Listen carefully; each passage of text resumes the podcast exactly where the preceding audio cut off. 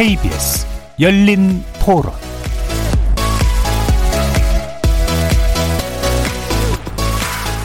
안녕하십니까. KBS 열린 토론 정준희입니다.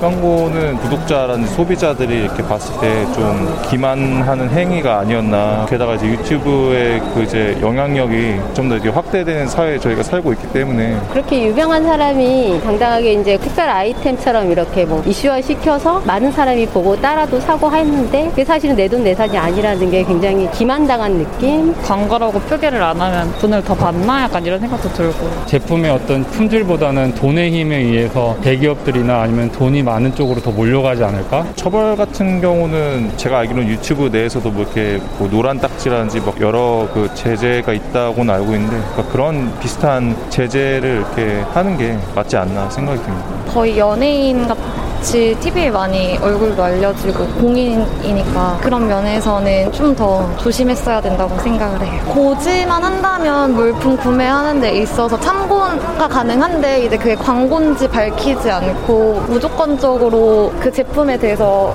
긍정적인 면만 부각한다면 소비자를 기만하는 걸로 생각이 들 것 같아요. 법적인 제도가 좀 더 명확하게 생기면 좋을 것 같고요. 없으면 그것만큼 이제 소비자가 더 똑똑하게 영상을 판별하고 조회를 하지 않거나 네, 구독도 하지 않고 이게 안 보는 게 맞겠죠.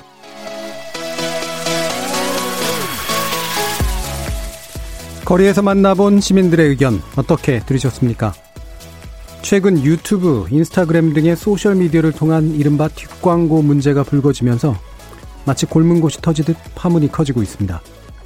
속칭 뒷광고란 유명 유튜브 제작자나 대중적 영향력이 높은 개인 미디어 운영자가 광고비와 협찬 등을 대가로 특정 서비스나 상품에 대한 호의적 평가를 다루면서도 그 사실을 시청자에게 알리지 않는 행위를 말하는데요. 이 뒷광고 문제가 불거지자 해당 유튜버와 인플루언서들이 줄줄이 사과하는 사태가 벌어지고 있고 심지어 은퇴를 선언하는 경우도 있습니다. 하지만 대중의 분노는 쉽게 가라앉지 않고 있어서 사기 행위로 처벌해야 한다는 주장까지 나오고 있는 실정인데요. 청와대 국민청원 누리집에도 뒷광고와 관련된 법 제정과 강력 처벌을 바라는 청원글까지 올라왔습니다. 오늘 열린 토론에서는 1인 미디어의 뒷광고 실태 진단해 보고요. 이 뿌리 깊은 문제제 해결을 위해서 더 강력한 규제가 필요할지 아니면 자정작용에 기대하는 바는 없는지 논의해 보도록 하겠습니다. KBS 열린 토론은 여러분이 주인공입니다. 문자로 참여하실 분은 9730 누르시고 의견 남겨주십시오. 단문은 50원, 장문은 100원에 정보 이용료가 붙습니다. KBS 모바일 콩, 트위터 계정 KBS 오픈, 그리고 유튜브를 통해서도 무료로 참여하실 수 있습니다. 날카로운 의견과 뜨거운 참여 기다리겠습니다. KBS 열린 토론 지금부터 출발합니다. 살아 있습니다. 토론이 살아 있습니다. 살아있는 토론, KBS 열린 토론. 토론은 라디오가 진짜입니다. 진짜 토론, KBS 열린 토론.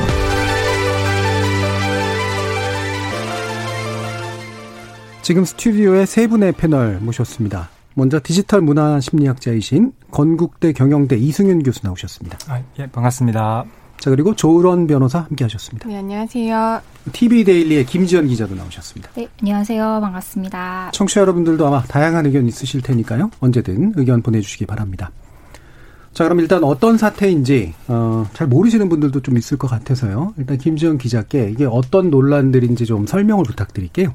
어, 슈스스라고 하죠. 이 슈퍼스타들의 스타일리스트라는 뜻인데, 그러니까 스타일리스트 한혜연 씨가 이 본인의 애칭을 딴 유튜브 슈스스 TV를 운영하고 있는데, 예. 여기에 내돈내산이라는 코너가 있어요. 가장 인기가 많은 코너였는데, 음. 이게 이제 뒷광고 논란에서 내돈내산이라는 건 굉장히 중요한 개념이에요. 그러니까 내 돈 주고 내가 예. 샀다라는 뜻인데, 이 톱스타들이 찾는 스타일리스트가 이 자기 돈을 주고 리뷰를 한다고 하니까 이제 대중들은, 이 구독자들은 솔깃했던 것이죠. 그리고 실제로 한혜연 씨가 이 소개한 제품들은 바로 품절이 되고 그랬거든요. 저도 영상을 본 적이 있는데 이제 한혜연 씨가 여기는 청정 지역이다. 내가 사비로 음. 어, 사서 돈이 많이 들었다. 이렇게 얘기를 강조를 하거든요.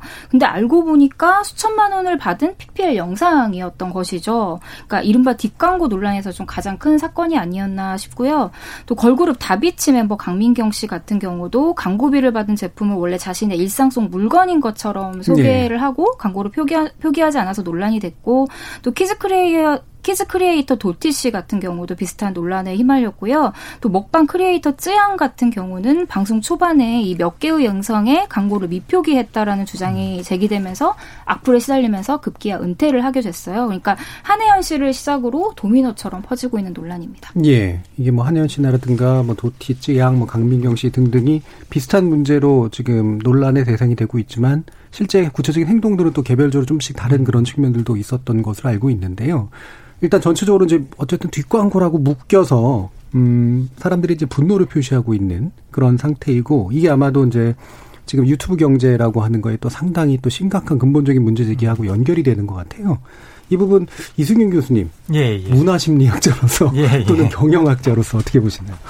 사실은 뭐 워낙 PPL 형태로 이미 그런 예. creator라고 그러죠. 뭐 유튜브 상의 유튜브 creator고 뭐 아프리카 TV는 아프리카 TV VJ들이 있으니까요. 근데 어떻게 불리든지 간에 이제 지금은 소비자들 일반적으로 이제 광고를 억지로 보지는 잘 않거든요. 좀 보시면 알겠지만 skipping option 이런 것들도 있기 때문에 다 넘기거든요. 네. 그러다 보니까 이제 기업 입장에서는 뭔가를 보여주고 싶은데 근데 또 컨텐츠는 보거든요. 음. 애들이. 그래서 어떻게 보면 컨텐츠 상에서 굉장히 자연스럽게 어떻게 보면 제품이 드러나는 형태를 굉장히 광고 모델로 만든 거죠. 근데 거기에서 이제 큰 역할을 했던 게 소위 말해서 influencer라고 불리는 그런 분들이었습니다. 근데 지금의 이제 문제의 핵심은 사실은 그런 광고 형태는 너무나도 일반적으로 많이 퍼져 있었는데 음. 방금 말씀하신 것처럼 굉장히 너무나도 극명하게 거짓말을 하고 코너 같은 것들을 운영했기 음. 때문에 좀 소비자들이 분노하지 않나. 사실은 예. 이런 형태 PPL이 많다는 건 이미 소비자들이 거의 다 알고 있었거든요. 예.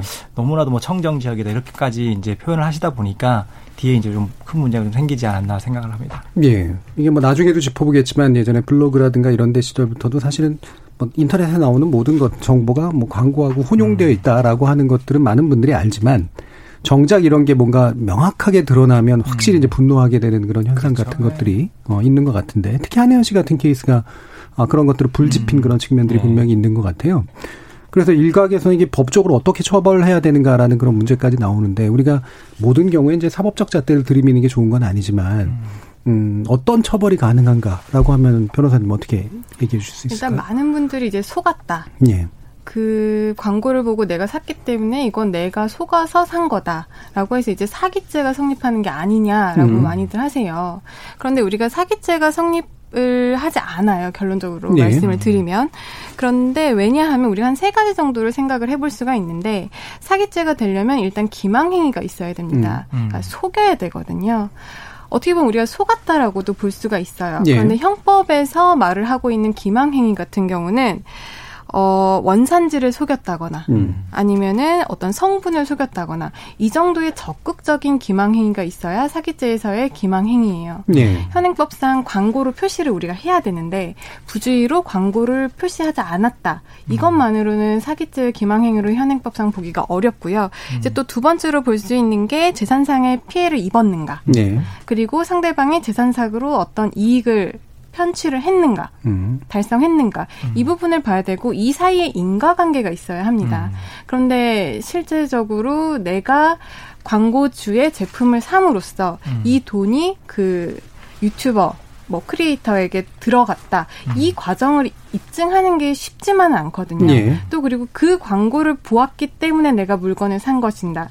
그 물건 그 광고를 보지 않았으면 이 물건을 사지 않았을 것이다. 음. 이런 부분에 대해서 명확하게 인과관계가 인정이 돼야만 형법상으로 처벌을 할 수가 있습니다. 음. 예. 그렇기 때문에 이런 것들이 어려워서 사기죄로 처벌이 현재 어려 어렵다고 보는 게 법조계의 대부분의 입장 음. 같고요. 예. 또 하나 우리가 생각해 봐야 되는 건 유튜브의 수익 구조예요. 만약에 그 사람들이 우리에게 거짓말을 해서 그 사람들이 물건을 팔았으면 그 사람과 나와의 어떤 사이에 있어서 금전적인 대가도 오갔고 음. 하기 때문에 인과관계 입증이라는 게 이런 게 쉬울 수가 있습니다. 그런데 유튜브 수익 구조는 그 사람의 영상을 많이 보면 예. 유튜브에서 광고 수익으로 그 음. 크리에이 터에게 어떤 재산상의 이익이 가는 그런 음. 수익 구조가 있거든요. 그렇기 때문에 여기에 대해서도 우리들이 어떤 피해를 입었고 그 피해가 그 크리에이터에게 직접적으로 가는 구조가 아니기 때문에 유튜브의 구조상 예. 그런 부분도 이제 사기죄로 처벌하기는 좀 어려운 부분이 있습니다. 예. 근데 이게 전반적으로는 충분히 이해가 가는데요. 어차피 형법적 처벌이라고 하는 거는 상당히 이제 그 악의성이라든가 이런 것들이 음. 이제 입증이 돼야 되니까. 그런데 이제 일테면 여러 가지 사건들이 있지만 일테면 한혜연 씨 사건 같은 경우에 내 돈 내산이라고 하는 건 명확히 어, 이건 광고가 아니야라고 하는 그런 행위를 보여주기 위해서 쓴 말들이잖아요. 음. 이런 것들은 적극적인 기망행위다라고 볼 수 있는 근거는 없나요? 어, 그렇게 보시는 분들도 있으세요. 예. 왜냐하면 이제 광고라고 이제 표시를 해야 되는데 표시하지 않았다. 그러니까 단순히 무주의, 그러니까 부주의나 실수로 표시하지 않은 게 아니잖아요. 뭐 어떻게 보면 부작위 하지 않음으로써 기망행위를 봤다라고 이제 주장을 하시는 분들도 계시는데 예.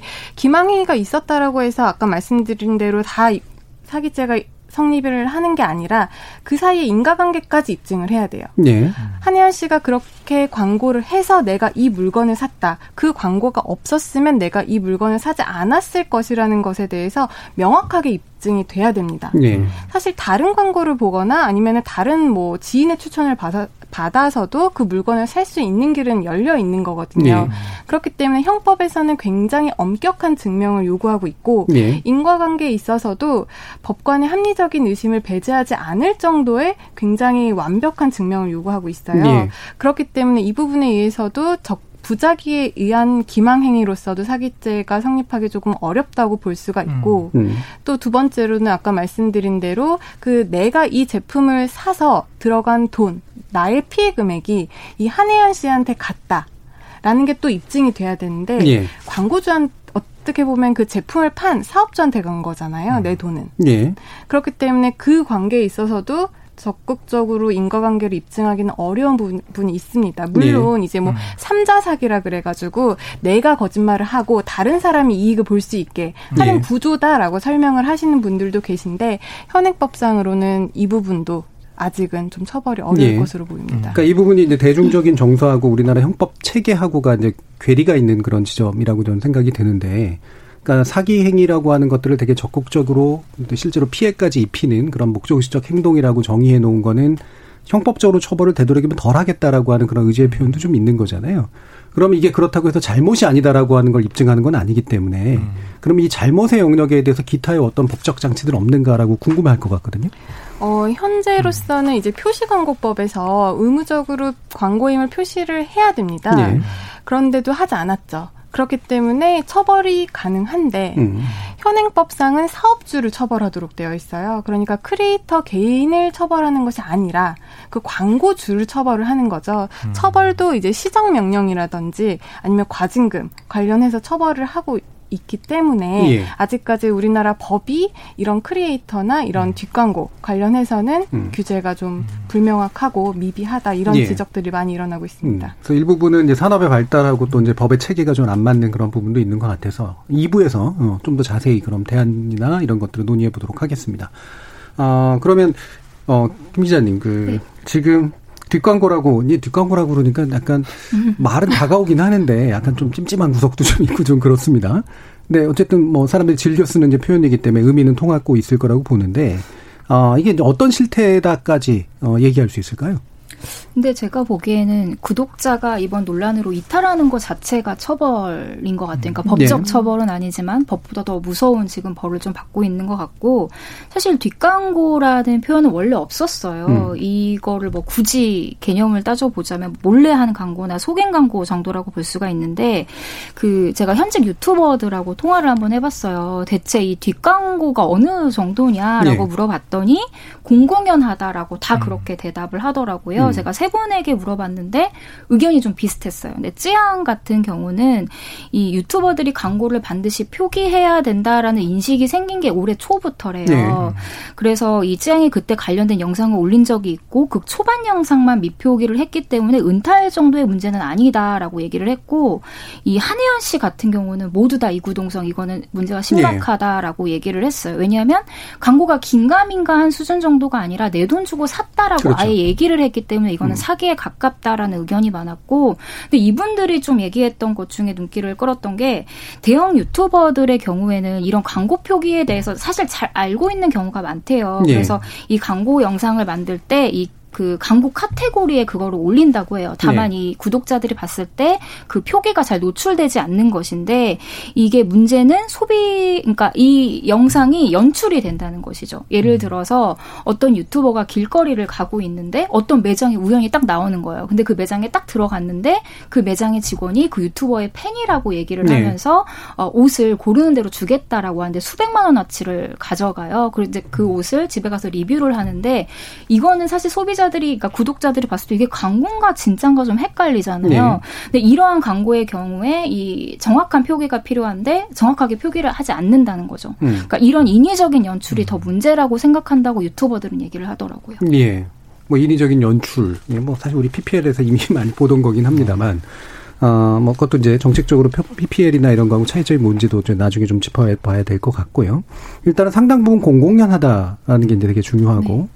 실제로 아마 유튜버들은 유튜브의 광고 정책에 대해서 저는 그렇게까지 모를 거라고 생각하지 않거든요. 음. 상당 부분은 또 특히 요즘엔 기업화돼 있는 경우도 음. 많고 MCN을 운영하는 어떤 음. 기획사들까지 있는 경우도 있고 그렇기 때문에 어 상당히 좀 회피하기 위한 행동들 같은 음. 것들을 좀 많이 하지 않나. 그래서 더큰 음. 분노를 불러일으키는 그런 네. 측면들도 좀 있지 않나 그런 싶은데 그 어떻습니까? 이 지금 산업적으로 볼 때요. 네. 어 어, 지금 이 상태는 분명히 부정적인 상황들이 벌어지고 있는 건 맞는데, 음. 사실 이게 이제 뭐 산업의 긍정적인 측면도 동시에 또 같이 있는 거잖아요. 거짓말하는 게 긍정적이라는 게 아니라 그렇죠. 네. 광고 효과라는 측면에서요. 네.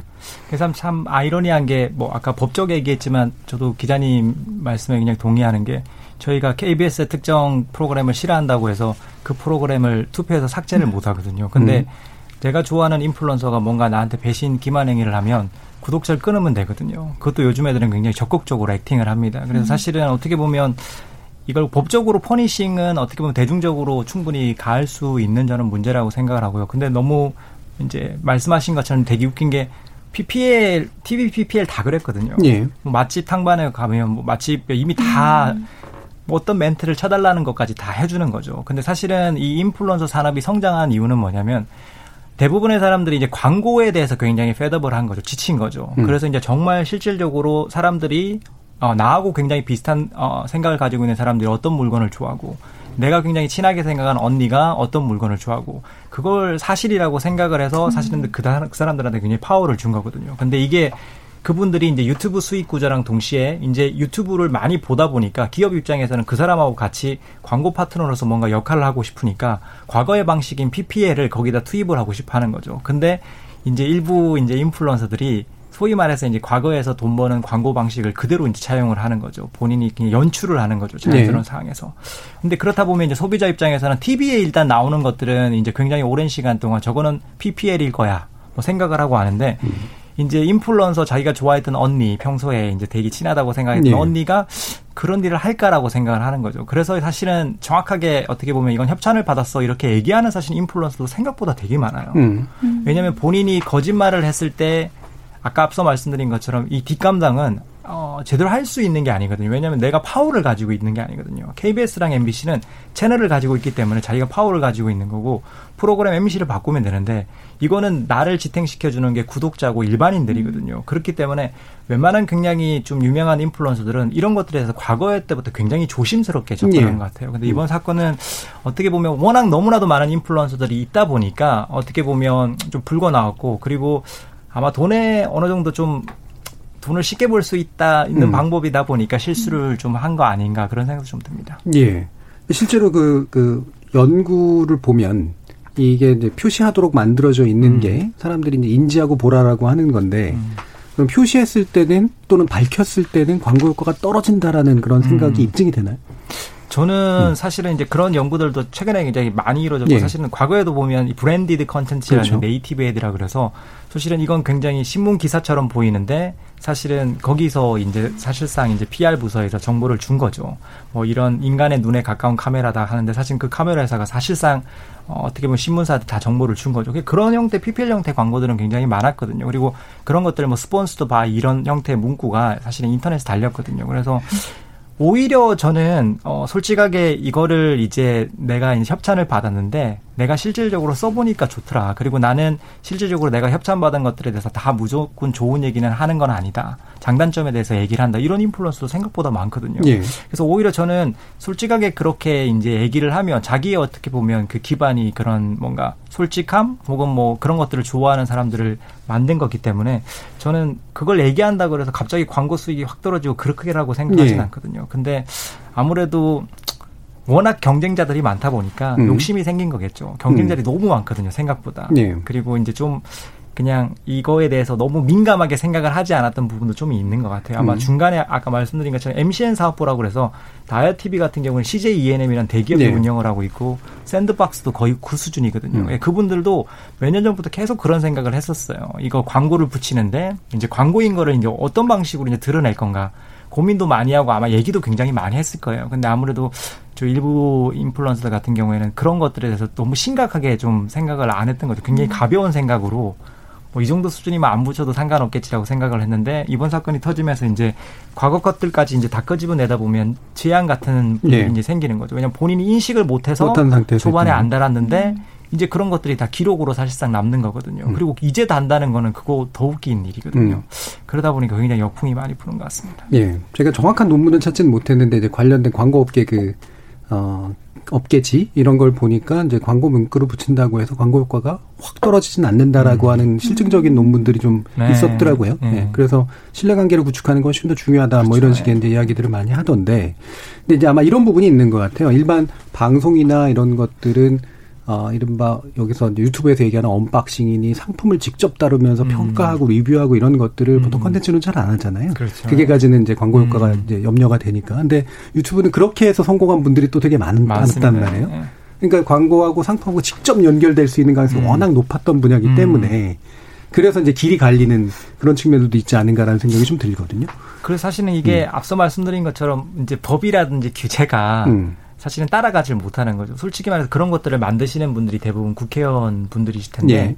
뭐 국회의원 분들이 사실은 바쁘시잖아요. 그러다 보니까 국회의원 분들 중에 과연 유튜브 채널을 직접적으로 운영해 보거나 열심히 보는 분들이 몇 번 정도 될까요? 그러니까 어쨌든 이 영역 자체가 나한테 생소하기 때문에 어떻게 이 생태가 운영이 되는지 잘 모르기 때문에 법적인 제재라든지 규제가 계속 뒤처질 수밖에 없는 거죠. 예. 사실은 방송은 엄청난 많은 규제가 있잖아요. 그렇죠. 근데 말씀하신 것처럼 unboxing을 음. 아무리 음. sponsored by 누구라고 음. 붙인다 하더라도 30분 동안 계속 그 음. 제품에 대해서만 이야기할 수 있는 건 방송에서는 못하는 거거든요. 음. 그래서 어떻게 보면 그런 형태가 이제 뭔가가 어, regulation 같은 것들이 뭔가 이제 시대의 변화의 흐름에 따라서 만들어질 거라고 저는 생각합니다. 예.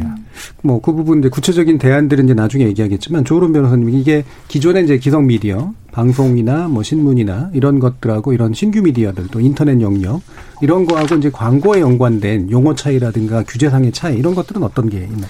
어, 일단 우리나라에서 방송 프로그램 안에서 어떤 상품이나 뭐 상표, 뭐 회사 이런 것들을 노출시키면은 다 방송법으로 규제가 돼요. 네. 그래서 우리가 소위 말하는 간접 광고 라는 것이 이 방송법에 하나의 정의되어 있거든요. 그런데 이 뒷광고 현재 뭐 이거 뒷광고라고 하기 좀 그런데 이제 뭐 뒷돈으로 받는다 네. 뒷광고라고 하는 것 같은데 이 뒷광고 같은 경우에는 방송이 아니잖아요. 정식적인 음. 뭐 유튜브나 뭐 개인 인스타그램이나 이런 SNS 같은 것들이 방송이 아니기 때문에 이 방송법의 규제를 받지 않습니다. 네. 그렇기 때문에 여기에 그 방송법의 엄격한 규제를 좀 벗어난다 이런 논점이 있는 거고요. 또 그렇다고 해서 아예 또 벗어 난건 아니에요. 왜냐하면 우리나라 법에서는 이런 광고에 있어서 표시를 정확하게 해라, 음. 부당한 표시를 하지 말라 이래 이런 취지에 있어서 표시 광고법이라는 게 음. 현재 제정이 돼서 시행이 네. 되고 있습니다. 그래서 원칙적으로는 이러한 어떤 상품을 어, 뭐, 다수에게 노출시키고, 이런 컨텐츠들은 모두 다 이 표시 광고법을 지켜야 하고, 음. 네. 그렇기 때문에 SNS에 올라와 있는 컨텐츠들이 이 법을 다 준수를 해야 되는데, 제재 대상이 사업주예요. 아까도 말씀드린 네. 것 같은데 사업주기 때문에 그 개인 유튜버들이나 뭐 크리에이터들은 또 이좀 음. 규제 망을 피해갈 수 있는 거죠. 그렇기 때문에 법이 있기는 하지만 여러 가지 사각지대를 두고 있다. 라고 음. 현재 보여져서 많은 논란이 있는 게 사실이고요. 그렇기 때문에 다가오는 9월 1일부터는 이 표시 광고법 관련한 그 지침이 굉장히 세부적으로 음. 다시 개정이 됐습니다. 네. 예를 들어서 유튜브 동영상 같은 경우에는 몇 분 단위로 세밀하게 음. 이게 협찬 상품이다, 뭐 협찬 광고이다 이런 음. 것들을 노출시키도록 했고요. 또뭐 협찬이라든지 광고 이런 문구를 뭐 가장 첫 단에 쓰도록 하는 세부 지침들이 계속 개정이 되고 있는데 좀 전에 교수님께서 말씀하신 것처럼 이렇게 디지털이 변화가 굉장히 빠른데 비해서 이 법이 음. 따라가질 못합니다. 예. 그렇기 때문에 계속적으로 법은 후발적으로 따라가야 하는 거고 또 이 규제를 해놓으면 이 규제를 조금 벗어나서 음. 다른 식으로 광고가 아닌 척 하면서 또 광고를 하는 그러한 컨텐츠들이 또 생, 생겨날 거예요. 예. 하지만 법은 모호하게 규정을 해놓을 수가 없잖아요. 음. 죄용법정주의에 의해서 현재 적용할 수 있는 명확하게 규정을 가지고 적용시킬 수 있는 법이 존재해야 하는 것이고 네. 그렇지 못한 뭐 추상적이거나 명확하지 않은 것들은 다 명확성의 원칙이라든지 이런 법의 대원칙에 의해서 반할 수 있기 때문에 음. 법은 항상 어느 정도의 사각지대를 둘 수밖에 없는 게 음. 현실입니다. 그렇기 때문에 국회의원분들이나 우리 정부 차원에서 세부적으로 계속 이 기술을 따라갈 수 있는 법안을 만들어야 하는 게 현실인 음. 거죠. 네. 근데 어차피 이제 법령이 추상적으로 규정해 놓으면 시행령이나 아니면 지침들이 이제 훨씬 더 구체적으로 수시로 이제 바꿀 수 있도록 만들어줄 수 있는 거나 이번에 공정위가 아마 그런 식의 결정들을 내린 것 같긴 한데 다시 이제 좀 더 질문을 드리고 싶은 건, 어, 이게 이제 그, 그런 표시 광고에 관한 법률, 공정위에서 관할하는 그 안에 있는 건 아니지만 방송법은 이제 별도로 이제 또 관리를 하잖아요.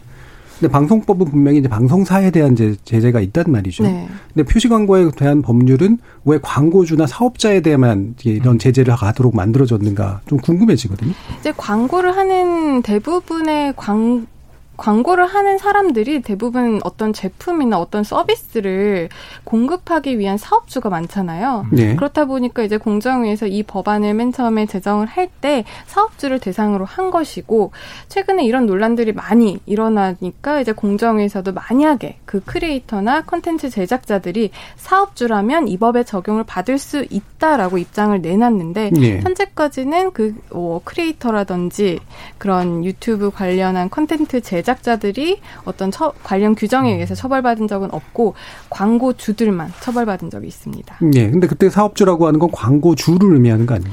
현재까지는 음. 그런데 공정위에서 이번에 공, 그러면 사업주만 처벌하는 것이냐? 그러면은 크리에이터나 뭐 1인 예. 그런 영상을 만드는 사람들은 뒷광고를 해도 아무 처벌이 되지 않느냐라고 하니까 그 사람들도 사업주로 등록이 돼 있으면 음. 서비스잖아요. 어떻게 보면 네, 컨텐츠를 네. 하는 사람들도 그렇게 사업주로 등록이 되어 있으면 처벌 대상에 포함시키겠다라는 입장을 발표한 것으로 알고 있습니다. 음. 근데 이거는 제가 공정위에 네. 한번 전화해서 물어봤었었거든요. 음. 왜 광고주만 처벌을 하냐라고 물어봤더니 이 유튜버들 중에 너무 다양하지 않냐 직업군이 학생도 음. 있고 주부도 있고 네. 그런 사람들을 다 이 규제 대상으로 삼긴 힘들다라고 얘기를 했고 근데 만약에 이거로 광고 수익 수익을 업으로 삼는 업자들이 있으면 이게 광고주가 아니더라도 이 규제에서 자유롭지 못할 거다라고 얘기를 예. 하더라고요. 사실 조금 모호한 부분이 그러면 그 사업주라는 해석은 그럼 제가 볼 땐 그거는 비즈니스 운영자라고 하는 관점, 개인이 아니라 그러니까 영리적 활동을 수행하는 어떤 조직이나 단체. 그렇게 되면은 이제 뭐 국세청에서 일일이 다그 예. 1인 크리에이터들을 음. 다 세무조사를 해서 이 사람이 사업자 사업주인지 사업주가 예. 아닌지 가려내야 될 거고요. 음. 만약에 꼭 신고를 하지 않았다고 하더라도 기자님이 말씀하신 것처럼 이것을 어떤 서비스 형태로 금전적 이득을 아니면 어떤 대가를 이용, 그러니까 발생시킬 목적으로 하고 있는 것이라면 네. 그거는 신고를 하지 않았다고 하더라도 음. 사업주가 될 수 있는 거거든요. 음. 그렇기 때문에 처벌이 가능하다고 보지만 현실적으로 그런 모니터링할 인력이라든지 이런 것들을 음. 봤을 때 현실적으로는 쉽지 음. 않을 거라고 생각을 합니다. 예. 뭐 그건 아마 현실적인 문제, 규제의 현실성 관련된 문제도 있을 테니까 뒤에서 좀 더 논의해 보도록 하고요. 음, 이승 교수님, 그러면 어 지금 이제 약간 인플루언서라고 이제 부른 네. 음, 분들, 그다음에 유튜버라고 부르는 분들이 이제 동일한 건 아니라 교집합 정도가 있는 거겠습니다만 맞아요. 전반적으로 이제 시장 규모랄까 수익 구조 이런 음. 것들이 어느 정도 수준까지 와요? 뭐 나날이 성장하고 예. 있다고 예. 보면 되고요. 특히 이제 농담처럼 CJ ENM이 이제 다이아 TV 처음 했을 때 굉장히 예. 적자였거든요. 그런데 지금은 예. 완전 회장님이 잘한 선택 중 하나 막 이런 네. 농담을 할 정도로 처음엔 자선 사업이라고 막 그러셨었단 그렇죠. 수익에 네. 거의 안 났었어요. 근데 네. 지금 보면 전 세계적으로 이제 이게 소위 말해서 이제 미디어의 대변혁이 일어나는 것 같아요. 뭐 대표적인 게 지금 이제 그 뭐 MBC, KBS 뭐 이런 곳들에 대해서 매출 같은 것들이 많이 떨어지고 실질적으로 시청률도 많이 떨어지고 있지 않습니까? 음. 그 얘기는 사람들이 뭔가 보기는 보는데 그걸 다 뉴미디어 쪽으로 가는 거거든요. 근데 뉴미디어에서 끊임없이 컨텐츠를 생산해내는 것들은 이런 인플루언서라고 불리는 분들이기 때문에 예.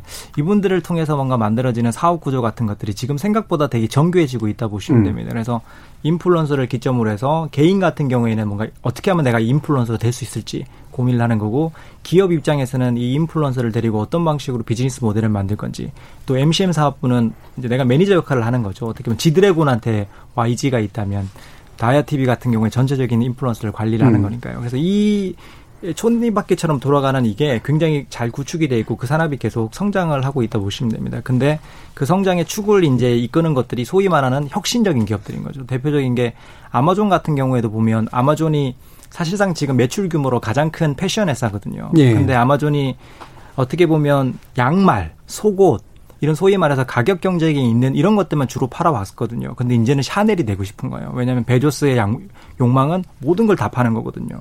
근데 본인이 샤넬이라 루이부뚱이 되고 싶은데 과거의 방식으로 하기 싫은 거죠. 그래서 이분들이 최근에 더 드랍이라고 하는 소위 말해서 인기 있는 인플루언서를 데리고 옷을 제작하는 부티크 형태의 뭔가 네. 플랫폼을 만듭니다. 그러면 음.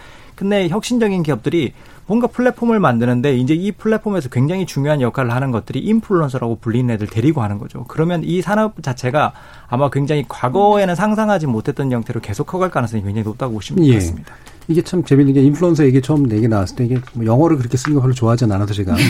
근데 이제 뭐 따로 번역할 말이 없으니까 쓰게 되긴 합니다만 장, 불과 작년만 해도 어, 시장에서는 그렇게 봤었거든요. 그러니까 이 인플루언서들은 상품군이 정해져 있다. 그러니까 뭐 음. 뷰티라든가 이런 네. 식으로.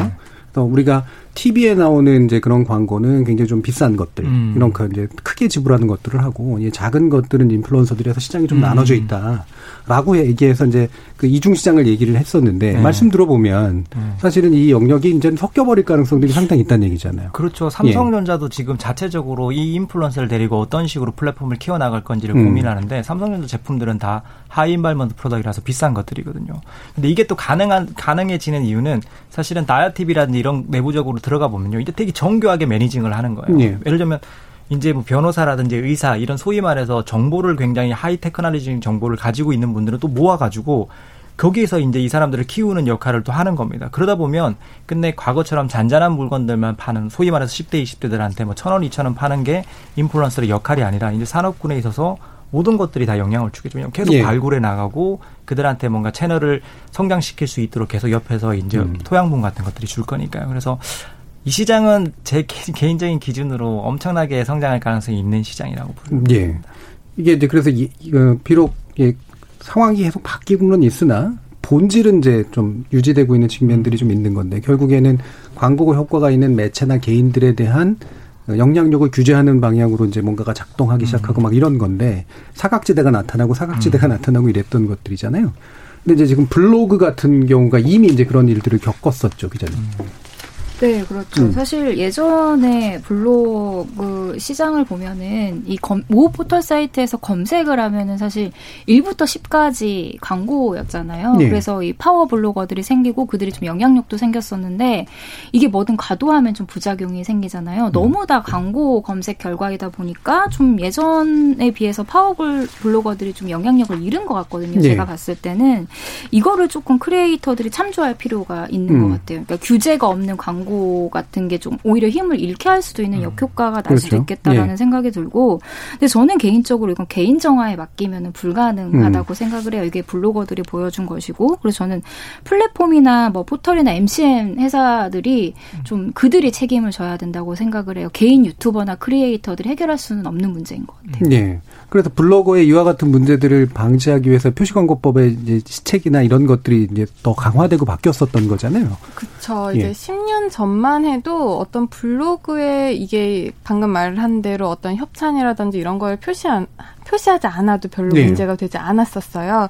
그러다 보니까 이제 블로그 초창기 파워 블로거라고 소위 불리는 사람들이 이제 그렇게 광고를 조금의 대가를 받고 하다가 자기네들의 영향력이 커지니까 이제 공구까지 하게 되는 거죠. 이제 음. 공동 구매. 네. 자기의 블로그에서 몇 시에 이 물건을 팝니다. 그리고 마치 이것들이 뭐 비영리 공동 구매인 것처럼 이제 꾸며서요. 그런데 알고 보니까 어떤 제품을 팔아서 한번 그렇게 홍보를 하고 제품을 파니까 뭐 수수료로 몇 억씩 음. 받는 어떻게 보면은 이것도 뒷광고라고 할 수 있을 것 같은데 이런 식으로 이제 소비자를 어떻게 보면 기만하는 행위죠 이것도. 음. 그렇다 보니까 이게 공정거래위원회에 적발이 네. 된 거예요. 그래서 이 당시에는 실제적으로 자기네들이 뭔가 이익을 붙여서 파는 게 아닌 것처럼 한 거잖아요. 음. 그래서 당시에 전자상거래법 위반으로 처벌된 음. 적이 있습니다. 예. 그 이후에 이제 블로그라든지 이런 파워블로거들을 규제하는 음. 그런 지침이나 법이 계속 개정이 되면서 이제는 우리가 어떤 블로그를 보면 거기 첫 음. 서두나 아니면 그 말미에 뭐 대가를 받, 받고 글을 뭐 게재하였음 뭐 이런 예. 문구를 거의 쓰도록 되어 있거든요. 그렇게 어떻게 보면은 하나의 그런 문화가 정착이 된 거죠. 음. 그런데 아직까지 유튜브라든지 뭐 신생 SNS에서는 이런 문화가 정착이 되어 있지 않았고 음. 이 정착이 되어 있지 않은 점을 또 시장의 틈을 탄 거죠. 어떻게 음. 보면. 그래서 괜찮다가 이제 또 여기서도 이제 문제가 터진 거라고 생각을 합니다. 예.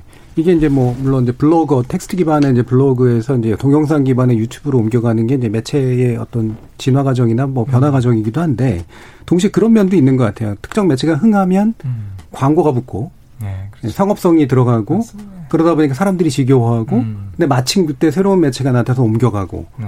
이러는 것하고도 좀 연결이 되는 것 같거든요. 네, 맞습니다. 네, 결국에는 이제 그 어떤 매체가 흥한다라고 하는 건 거기에 대한 신뢰, 그다음에 음. 결합력, 음. 뭐 청취자나 시청자와의 결합력, 음. 그러면 생기는 영향력 이런 문제일 음. 텐데 음. 이거를 오용하면 이제 바로 수명을 깎아버리는 일이 되지 않을까요? 그렇죠. 네. 교수님. 예. 그 뭐 되게 인터넷상엔 유명한 음. 이야기인데 미커페라고 미커거는 그렇죠. 페이스북이라고. 예, 예. 그래서 페이스북이 그렇게 되다 보니까 주크버그가 이제 몇 년 전부터 음. 광고 이제 예전에는 이제 뭐 기업이 뭐 10만 명 이상의 라이킹을 받으면 구독자를 확보를 하는 거고 뭔가 우리가 콘텐츠를 옮기면 오거리 형태로 다 10만 명한테 보여줬었거든요. 근데 이제 페이스북 그게 안 좋다고 이제 깨달은 거죠. 왜냐면 끝내 우리 채널이 계속 운영이 되려면 사람들이 여기 오면 친구들의 뭔가 사진을 볼 수 있어야 되고 내가 원하는 내가 내가 뭔가 소중한 나한테 뭔가 도움이 되는 정보들을 봐야 되는데 여기는 덕지덕지 뭔가 모든 광고들만 네. 있고 있다고 하면 음. 근데 채널 자체에 오지 않고 데이터를 흘리지 않을 거거든요. 그러다 보니까 이제 페이스북이 좀 힘들어진 거고 근데 다행스러운 건 페이스북이 인스타그램을 가지고 있기 때문에 지금은 소위 말해서 예. 인스타그램과 유튜브의 또 시대거든요. 근데 말씀하신 것처럼 또 페이스북은 아무래 그래도 상대적으로 텍스트 기반이거든요. 음. 굉장히 길게 글 쓰고 사진 올리고. 근데 이제 인스타그램이라든지 유튜브는 어떻게 보면 상대적으로 또 동영상 기반이기 때문에 과연 거기서 이제 어떤 형태로 예를 들면 말 한마디 하고 난 영상 하나 하고 난 뒤에 몇 초마다 도대체 이거는 하협찬입니다. 계속 리피트하게 얘기할 네. 건지 뭔가 이런 것들이 아직까지는 되게 모호하기 때문에 텍스트 기반으로 한 줄로 들어가는 형태가 아니기 때문에 고민들이 좀 많을 건데 분명하게 저는 굉장히 동의하는 걸 그거를 개개인의 어, 어떻게 보면 크리에이터들한테 맡기는 게 아니라 MCN 사업부라든지 아니면 MCN 사업부가 광고를 따오서 연결시켜주는 네. 거니까 음. 기업들이 어느 정도 좀 더 조심스럽게 이것도 기만 행위일 수도 있지 않습니까? 음. 그리고 궁극적으로 사실은 특정한 제품을 어떤 인플루언서가 가지고 거짓말을 해서 브랜드가 굉장히 이미지가 훼손이 되면 그 우리 손해거든요. 그래서 근데 그런 인식을 가지고 좀더 어, 뭔가 올바른 방향으로 이렇게 자정적으로 뭔가 역할을 하는 것들이 저는 필요하다고 봅니다. 예. 마침 또 그 말씀이 좀 나와서 어, 일부러 좀 마무리하면서요. 그러니까 실제로 인플루언서들의 영향력, 그다음에 매체의 힘이 세지면서 생기는 이 광고 문제는 그 시장 스스로가 사실은 굉장히 심각하게 음. 받아들여야 할 필요가 있는 그런 문제가 아닐까 싶고요. 과연 이게 이제 법적 규제도 필요할 텐데 동시에 이제 시장도 어떻게 여기에 적응하기 위한 음. 자체적인 노력을 벌여야 될 것인가 문제 뒤에서 좀 더 논의해 보도록 하겠습니다. 자, 그럼 우리 토론이 진행되는 동안 청취들이 보내주신 그런 의견 들어보고 가겠습니다. 김성희 문자 캐스터. 네. 청취자 여러분이 보내주신 문자 소개해드리겠습니다. 먼저 유튜브 아이디 루카스리님. 돈의 양심과 팬심을 팔아버린 사기 행위라고 봅니다. 유튜브 아이디 세상 만지고님. 충분히 많은 구독자로 인해 수익을 얻는 구조일 텐데 뒷광고까지 받는다는 건 너무 돈돈돈 하는 거 아닐까요? 이어서 유튜브 아이디 사쿠라 녹스님. TV에서의 PPL은 황당할 정도로 어색하거나 웃긴데 이번에 논란이 된 뒷광고들은 교묘하게 구별할 수 없을 정도로 시청자들을 속였습니다. 그것이 문제라고 생각합니다. 유튜브 아이디 고동님. 광고 협찬 다 알려주고도 잘 되는 유튜버들도 있습니다. 지금 뒷광고 문제가 나오는 대형 유튜버들의 주 시청자들은 대부분이 10대이기에 문제가 더 크다고 생각합니다. 이어서 문자로 주기진님. 정말 이해가 안 되네요. 이익금을 갖고 유튜버에게 일정 금액을 지급했는데도 불구하고 사업자만 벌칙을 받는다는 건 상식에 맞는 건지 모르겠습니다. 문자번호 9414님. 구독자가 줄었다고 문제를 일으킨 유튜버가 일종의 제재를 받는 것이라 얘기할 수 있을까요? 그것은 처음으로 돌아간 것 뿐이지 결코 제재를 받은 게 아닙니다. 유튜버의 거짓 이벤트에 대해 광고주가 모를 리 없겠죠. 벌금이든 뭐든 명시적 제재가 필요합니다. 끝으로 문자번호 7606님. 저는 자연 정화로서 접근해야지 이 문제에 대해 규제를 가하는 건 반대합니다. 이용자가 판단할 문제입니다. 네, 이 시간은 영상으로도 생중계되고 있습니다. 유튜브에 들어가셔서 KBS 일라디오 또는 KBS 열린 토론을 검색하시면 지금 바로 토론하는 모습 영상으로 보실 수 있습니다. 지금 방송을 듣고 계신 청취자 모두가 시민 농객입니다. 계속해서 청취자 여러분의 날카로운 시선과 의견 보내주세요. 지금까지 문자캐스터 김성희였습니다. 토론이 세상을 바꿀 수는 없습니다. 하지만 토론 없이 바꿀 수 있는 세상은 어디에도 없습니다.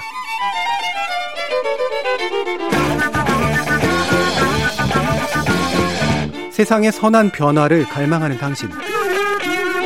정답이 아니라 질문의 힘을 믿는 당신. 우리 KBS 열린 토론에서 만납시다.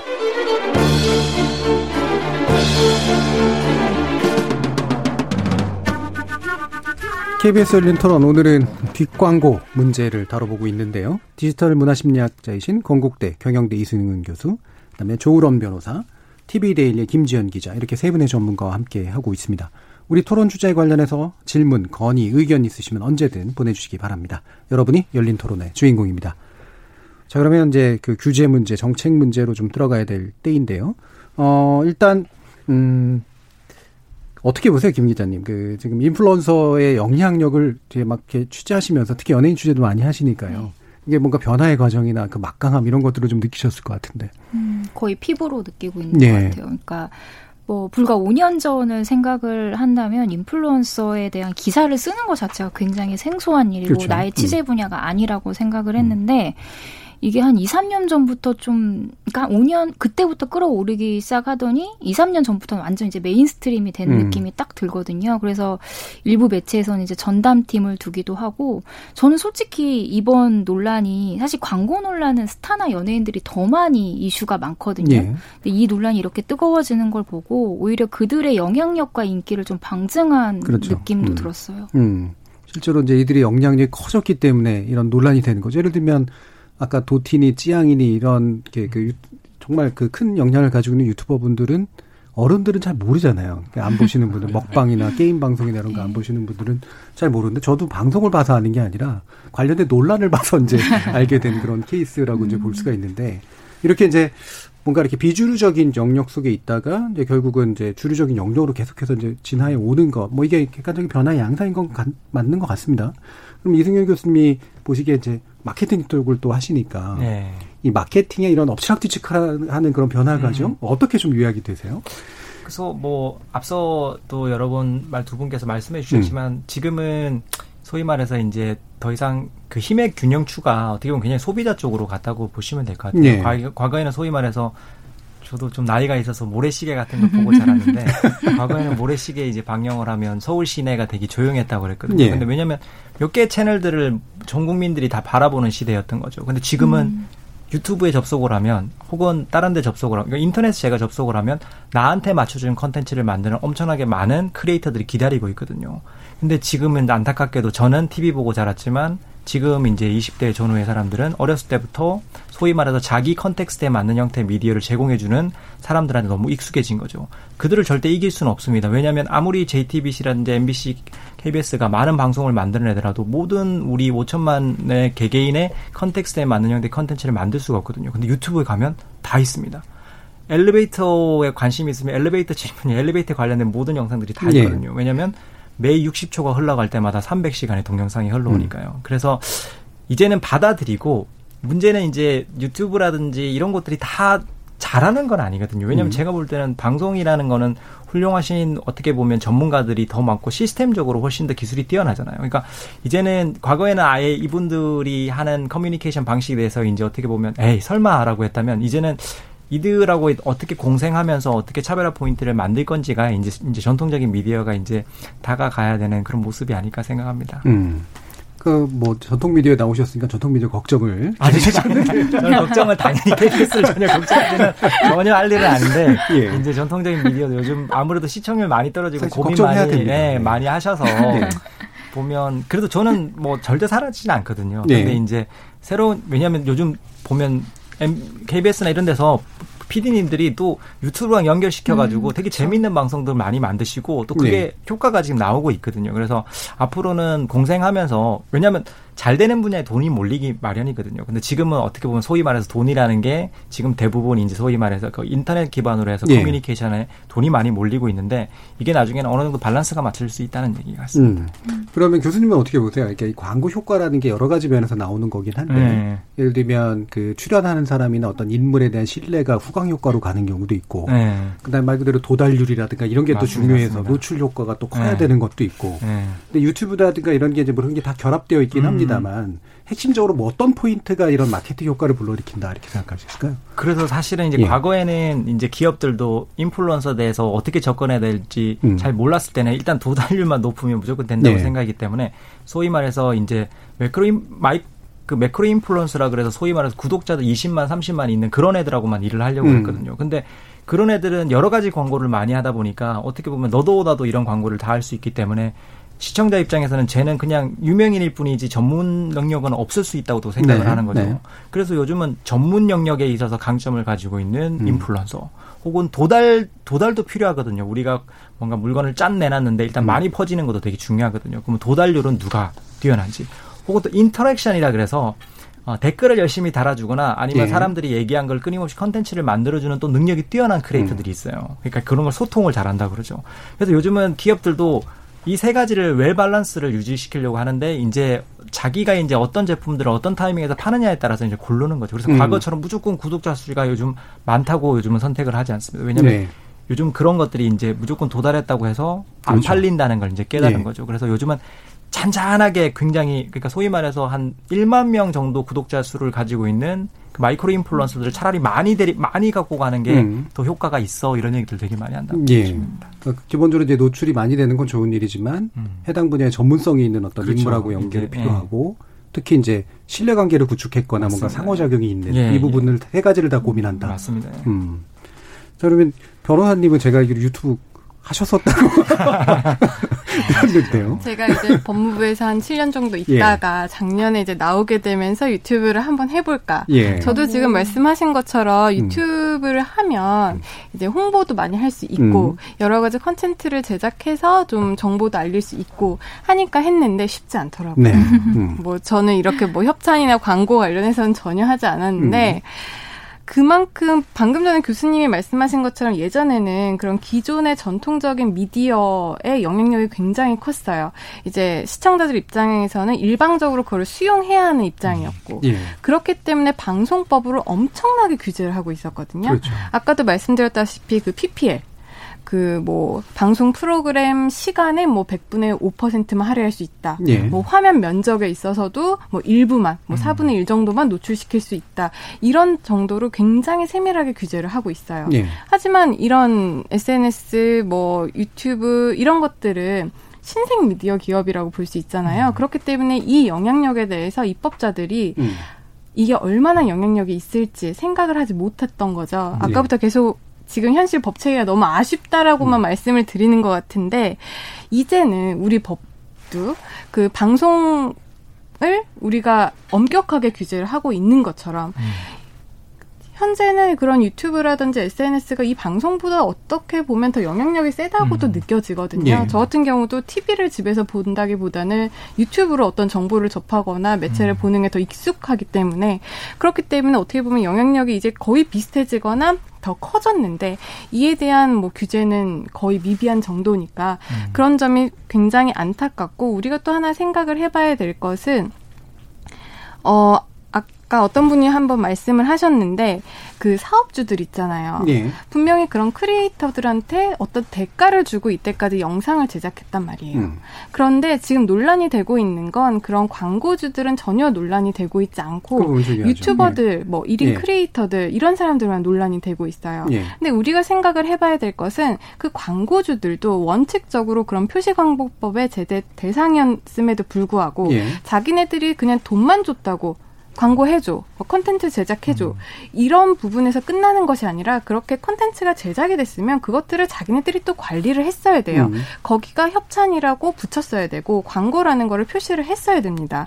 그렇기 때문에 지금 논란이 되고 있는 그런 1인 유튜버들이나 크리에이터들만 우리가 지금 어떻게 비난을 하고 좀 더 규제를 하자라고 접근을 할 게 아니라 시장의 구조를 보면 크리에이터들도 있고 그런 광고주나 사업주들도 있고 우리 소비자들도 있고 또 매체 플랫폼도 있습니다. 예. 이런 것들을 좀 적절하게 안분해서 균형적으로 음. 규제를 해야 우리 법이 좀 음. 완성도가 있지 않을까 그런 생각도 좀 해봅니다. 예, 좀 되게 좋은 지적을 해주셨다고 보는데 물론 우리 법 체계에서는 유튜버가 직접 처벌을 받지는 않겠지만 음. 핵심적으로 중요한 게 왜 광고주나 사업주를 책임을 지게 하는가라는 법 의도가 있지 입법 의도가 그쵸. 있는 거잖아요. 네.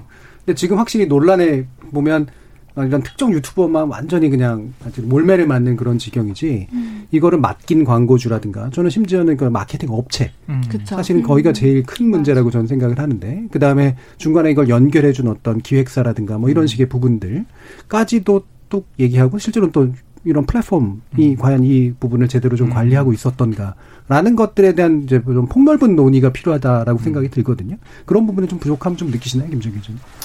어, 아까 청취자 의견 예. 나왔을 때 좀 다양해서 재밌었는데 이제 어떤 분이 규제보다는 이제 자정에 맡겨야 예. 된다라고 얘기를 하셨잖아요. 근데 사실 TV나 신문, 정통 이 미디어들에 대한 광고 규제가 진짜 까다롭거든요. 잘 아시겠지만 예. 그럼에도 불구하고 광고 시장이 정말 활성화되어 있고 굉장히 세분화되어 있어요. 딥하게 음. 들어가면 영화나 뭐 드라마도 마찬가지고.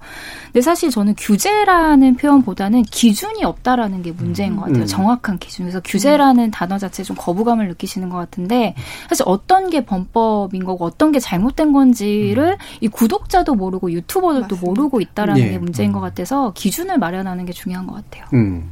그럼 그 기준을 마련해야 된다라면 예를 들면 어떤 걸 생각하세요? 그 뭐 아까 광고 표기가 어떻게 돼야 네. 되는지를 사실 저도 이번 논란을 통해서 알았거든요. 음. 음. 그런 것들에 대한 어떤 합의가 필요하다는 거죠. 그러니까 음. 이 논란을 어떤 특정 누군가를 마녀 사냥하는 거에 끝나지 않고 음. 이게 좀 알게 되는 과정이라고 생각을 했으면 좋겠어요. 그리고 하나의 또 새로운 시장인 거잖아요. 예. 이 시장이 자연스럽게 겪는 하나의 뭐 성장통 같은 음. 것이기도 한 것 같아요. 음. 지금 이제 보면은 유튜브에 이제 그 프로모션 관련된 그런 그 커뮤니티 정책 같은 음. 것들이 있잖아요. 유튜버들한테 이제 해놓은 것들이 있는데 사실 이 부분이 교육이 제대로 되고 있다라고 보이지는 않거든요. 그러니까 유튜브도 음. 사실 플랫폼 입장에서 보면 각 나라마다 법률들이 다르니까 음. 대부분 이제 내용 들어가 보면 이건 각국에 따라 다를 수 있습니다. 이렇게 그렇죠. 돼 있는 그런 네. 형식으로만 돼 있고 유튜브가 이제 이 부분에서 뭔가 책임지고 이렇게 확실하게 좀 관리하려고 하는 노력을 했었나라는 그런 생각도 음. 좀 있긴 있거든요. 실제로 유튜브에서는 음. 2018년인가 2019년부터 예. 그 표시 정책을 두고 있어요. 음. 이렇게 어떤 대가를 받으면 그거를 음. 노출을 해야 된다. 그렇죠. 부당하게 광고를 숨겨서는 안 된다. 음. 그래서 만약 이거를 어길 경우에는 뭐 영상을 임시로 중지를 시킨다든지 어떤 예. 뭐 제재 조치를 몇 가지 가하고 있는데 현실적으로 그걸 다 screening 하기가 음, 쉽지 음, 않거든요. 음. 그렇기 때문에 여전히 이런 논란이 있는 것이고 최근에 좀 이제 우리가 희망적으로 볼 수 있는 거는 오늘이에요. 오늘 이제 표시광고법이 있다고 말씀을 드렸고 예. 표시광고법에 따른 그런 시행령 시행 지침에 따라서 그 추천 보증 등에 관한 표시광고 심사 지침이 있습니다. 음. 이런 것들이 이제 9월 1일부터는 좀 더 까다롭게 예. 좀더 세밀하게 규정을 하고 있어서 뭐 동영상의 경우에는 몇 번 어떻게 노출을 해라. 음. 뭐 인스타그램 같은 경우는 뭐 해시태그에 무슨 단어를 꼭 붙여야 한다. 예. 이런 것들을 좀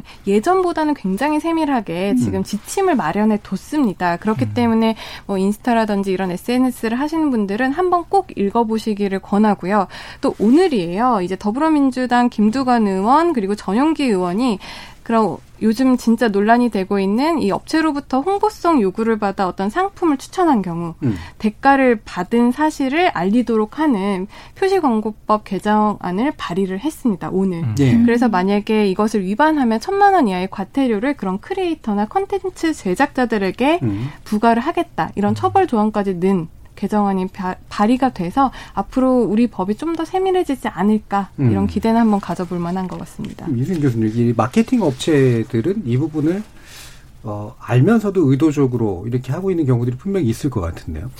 아무래도 이제 마케팅 음. 뭐 메커니즘 자체가 기업들이 보통 직접적으로 뭐 이렇게 인플루언서랑 컨택을 하는 경우는 좀 드물다고 생각을 하고요. 예. 그만큼 큰 기업들 같은 경우에는 중간에 에이전시가 대행사가 있죠. 있죠. 예. 근데 대행사 입장에서는 또 아마 좀 부담이 되는 게 아마 주로 이제 보통 어느 정도 노출수라든지 음. 어느 정도 매출 효과 이런 것들에 대해서 일반적으로 기업들한테 보장을 해주겠다 암묵적으로 얘기하는 경우도 좀 있거든요. 그래서 예.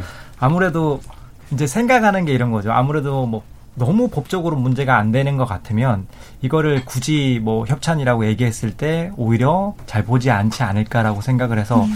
약간 좀 나이브하게 생각을 하고 좀 노출시키는 경우도 좀 있지 네. 않았을까라는 생각을 합니다. 왜냐하면 음. 그걸 모를 수는 없거든요. 왜냐하면 본인들이 그 뭐 MCN 사업부도 마찬가지고 근데 저도 사실 MCN 사업부랑 많은 얘기를 하는데 사실 생각보다 그 MCN 사업부들도 이런 부분에 대해서 오래전부터 굉장히 고민을 했었고요.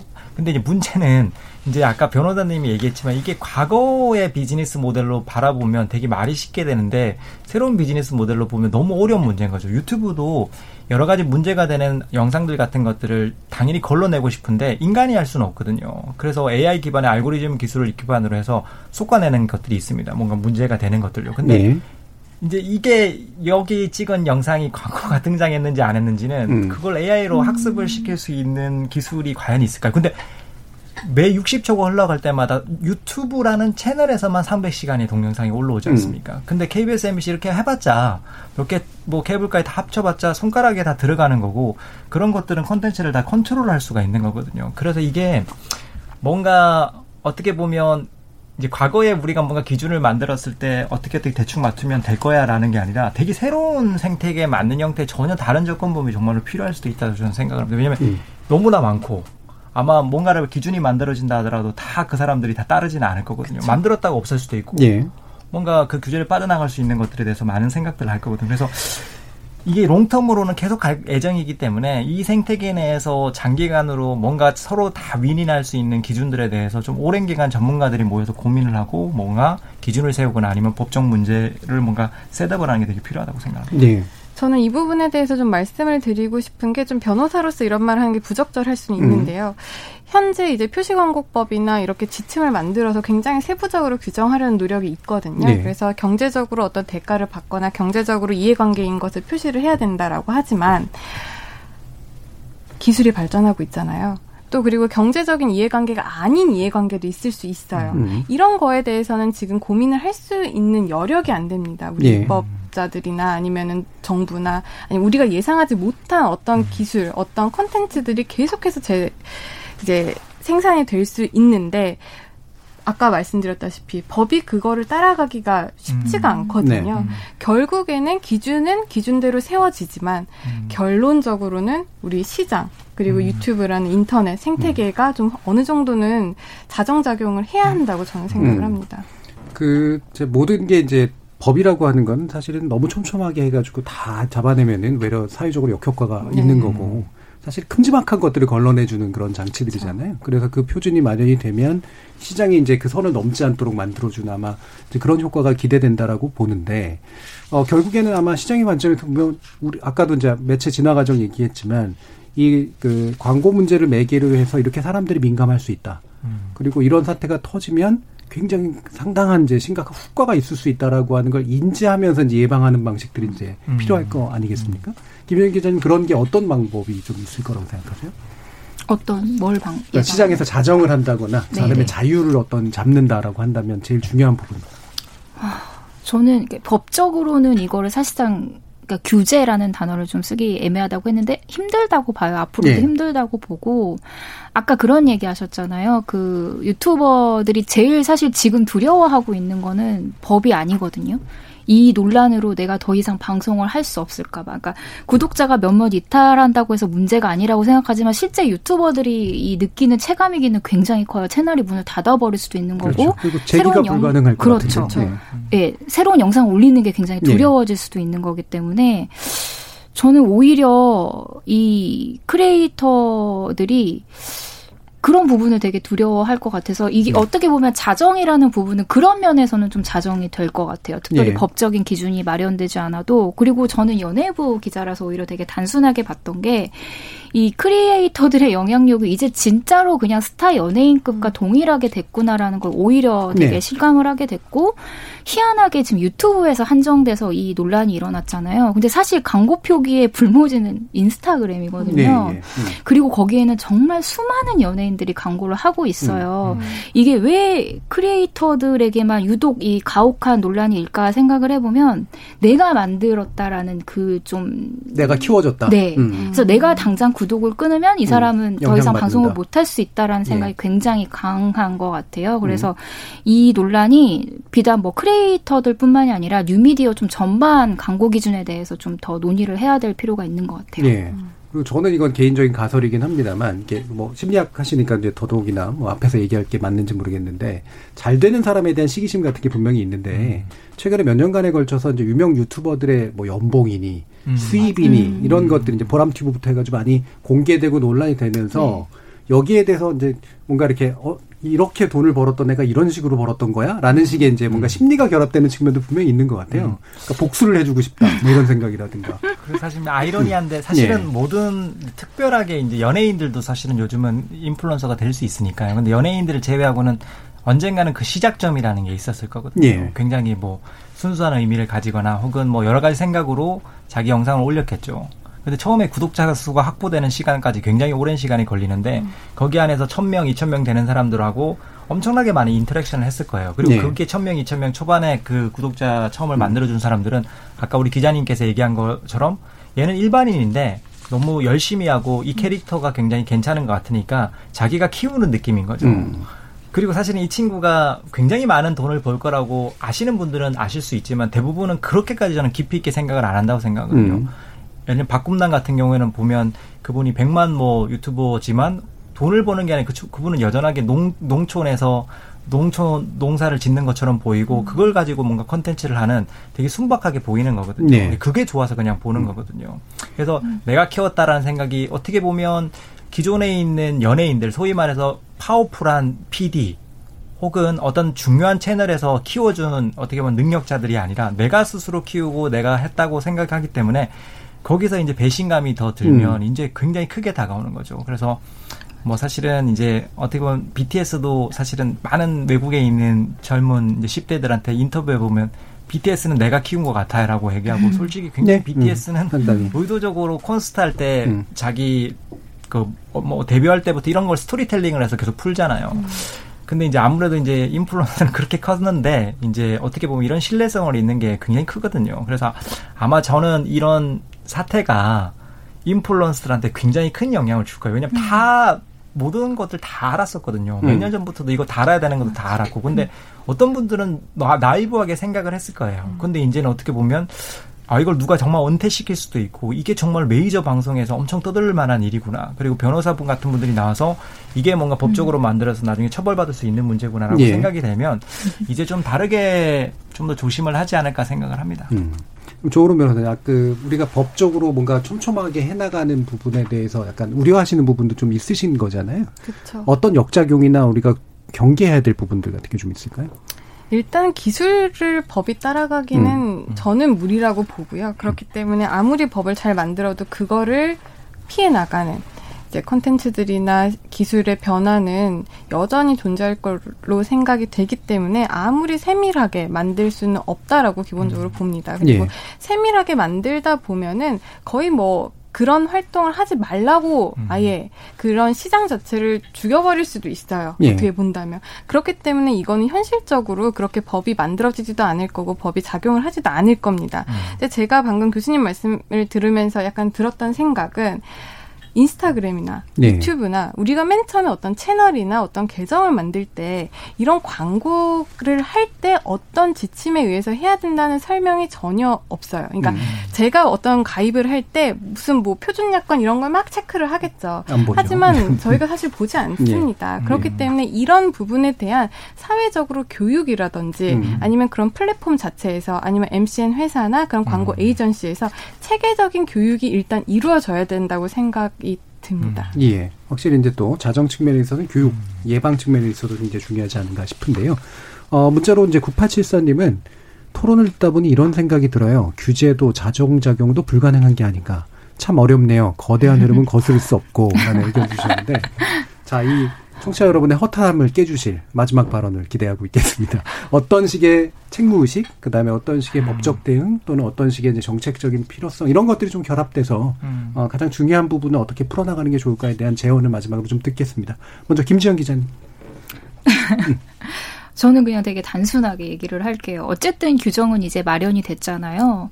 어, 사실 지금 많은 분들이 그 해당 크리에이터들을 압박을 하고 있는데 진짜로 이 뒷광고가 진짜 그렇게 싫으시면 예. 광고주를 압박하면 돼요. 네 네. 왜 이런 광고를 줬냐? 음. 그러면 음. 이 광고를 받는 사람들은 광고주가 시키는 대로 하게 되어 있거든요. 음. 그럼 무조건 표기를 하게 될 거고 어떤 광고에 대해서 불만이 있다면 그 광고를 받은 사람보다는 집행한 사람 그리고 광고주를 압박하고 예. 소비자 운동을 하는 게 더 빠른 길이라고 생각합니다. 음. 그러니까 일반적으로 매체에 대해서 불매 운동 같은 거 할때 그렇죠. 예. 쓰이는 그런 방법하고 되게 유사한 그런 압박이 좀 필요하지 않을까. 물론 그렇다고 해서 뭐 유튜버가 책임이 없다 뭐 이런 당연히 말씀은 아니신 것 아, 같고 예. 더 근본적인 문제 해결을 위해서는 실제 물줄을 건드리는 게 맞다. 그렇죠. 예. 그게 가장 빠릅니다. 그러니까 빠르고 예. 효과적이고 확실하다 이런 네. 의견 주셨네요. 예. 조으론 변호사님. 일단 법은 만들어질 거고요. 예. 좀더 지금보다 촘촘하게 만들어질 겁니다. 그런데 일단 법이 만들어지는 것보다 저는 시민 의식이 좀 더 개선이 돼야 된다고 생각을 해요. 음. 광고라는 거 이제 우리가 모두 알았고 광고임에도 불구하고 우리가 좋은 상품, 좋은 서비스를 선택할 수 있는 눈이 길러지고 그 부분에 대해서 우리가 건전하게 판단할 수 있는 그런 의식이 기대 의식이 좀 개선이 되길 좀 기대하는 마음입니다. 음. 약간은 추상적인데 좀 더 구체적으로 얘기해 주세요. 경험자로서. 아, 정말 법이 만들어지긴 해요. 그렇죠? 예, 예. 그런데 이제 우리나라 법 체계에 있어서는 이 법도 우리가 어떤 물품을 광고를 음. 하느냐에 따라서 뭐 의료법이 적용될 수도 있고 아직까지도 식품 표시 광고법이니 방송법이니 음, 예. 굉장히 산발적으로 규정이 되어 있습니다. 음. 그렇기 때문에 법이 만들어지더라도 광고와 광고 전반에 대한 음. 어떤 통일적인 법 체계가 외국은 그렇거든요. 그렇죠. 광고에 대한 예. 통일적인 법 체계가 음. 있어요. 근데 우리나라는 음. 이 부분이 좀 미약하니까 음. 좀더 입법자분들이 노력을 하셔서 좀더 음. 이런 체계적인 법 체계를 완성을 해주시고 소비자들도 바보가 되지 말자 그렇게 예. 말씀을 드리고 싶습니다. 되게 중요한 점이시네요. 광고라는 측면에서 전 통합적인 어떤 네. 것들이 필요하다. 이승윤 교수님. 저는 뭐 사실 두 분에서 이제 음. 기준이나 이런 얘기를 많이 해주셨으니까 저는 모든 일에는 동전의 양면이 있는 거거든요. 그래서 부정적인 면도 많지만 사실은 어떻게 보면 이 인플루언서는 성장하면 좋거든요. 왜냐하면 음. 어떻게 보면 과거에는 1박 2일에 출연하지 않는 이상 그 PD가 선정해 주지 않는 이상은 유명인이 될 수가 없었는데 음. 어떻게 보면 지금은 자기가 개성이 있고 자기가 뭔가 열심히 하다 보면 그게 수익이 만들어질 수 있는 거거든요. 그렇죠. 그리고 돈이 돈은 어떻게 보면 벌어야 됩니다. 그냥 뭔가 할 수는 없거든요. 음. 그래서 어떻게 보면 그런 컨텐츠를 만드는 노력이 돈으로 결합이 되는 건 그렇게 나쁘지 않다고 생각이 됩니다. 그 대신 이제 문제는 본인이 생각했던 것보다 더 많은 돈을 번다는 건 자, 본인이 파워를 가지게 된다는 거거든요. 파워를 가지게 되면 그만큼 책임이 따른다는 거죠. 근데 예. 기존에는 그런 생각을 대부분 안 해보셨을 거예요. 일반인이셨으니까요. 예. 근데 이제는 이제 본인이 생각하는 그런 일반인이 아니라 음. 내 말 한마디에 있어서 사람들이 어떻게 보면 큰 영향을 받고 많은 사람들이 물건을 살 수도 음. 있지 않습니까? 그래서 이제는 좀 책임감을 의식을 가지고 더 이상 너무 사람들이 이 인플루언서에 대해서 부정적인 면만 보지 않도록 예. 좀 자정하는 모습들이 좀 보였으면 좋겠습니다. 예. 오늘은 개인 미디어 뒷광고 논란 다뤄봤는데요. 사실은 신문, 방송 문제 많습니다. 예, 광고에 관련해서 이 부분도 기성 미디어가 결코 남의 일이라고 생각할 문제가 절대 아닌 거라고 보고요. 오늘 토론 함께해 주신 김지영 기자님 그리고 이승윤 교수님 조혜론 변호사님 세 분 모두 수고하셨습니다. 감사합니다. 네, 감사합니다. 감사합니다. 네, 저는 내일 저녁 7시 20분에 다시 찾아뵙겠습니다. 지금까지 KBS 열린 토론 정준이었습니다.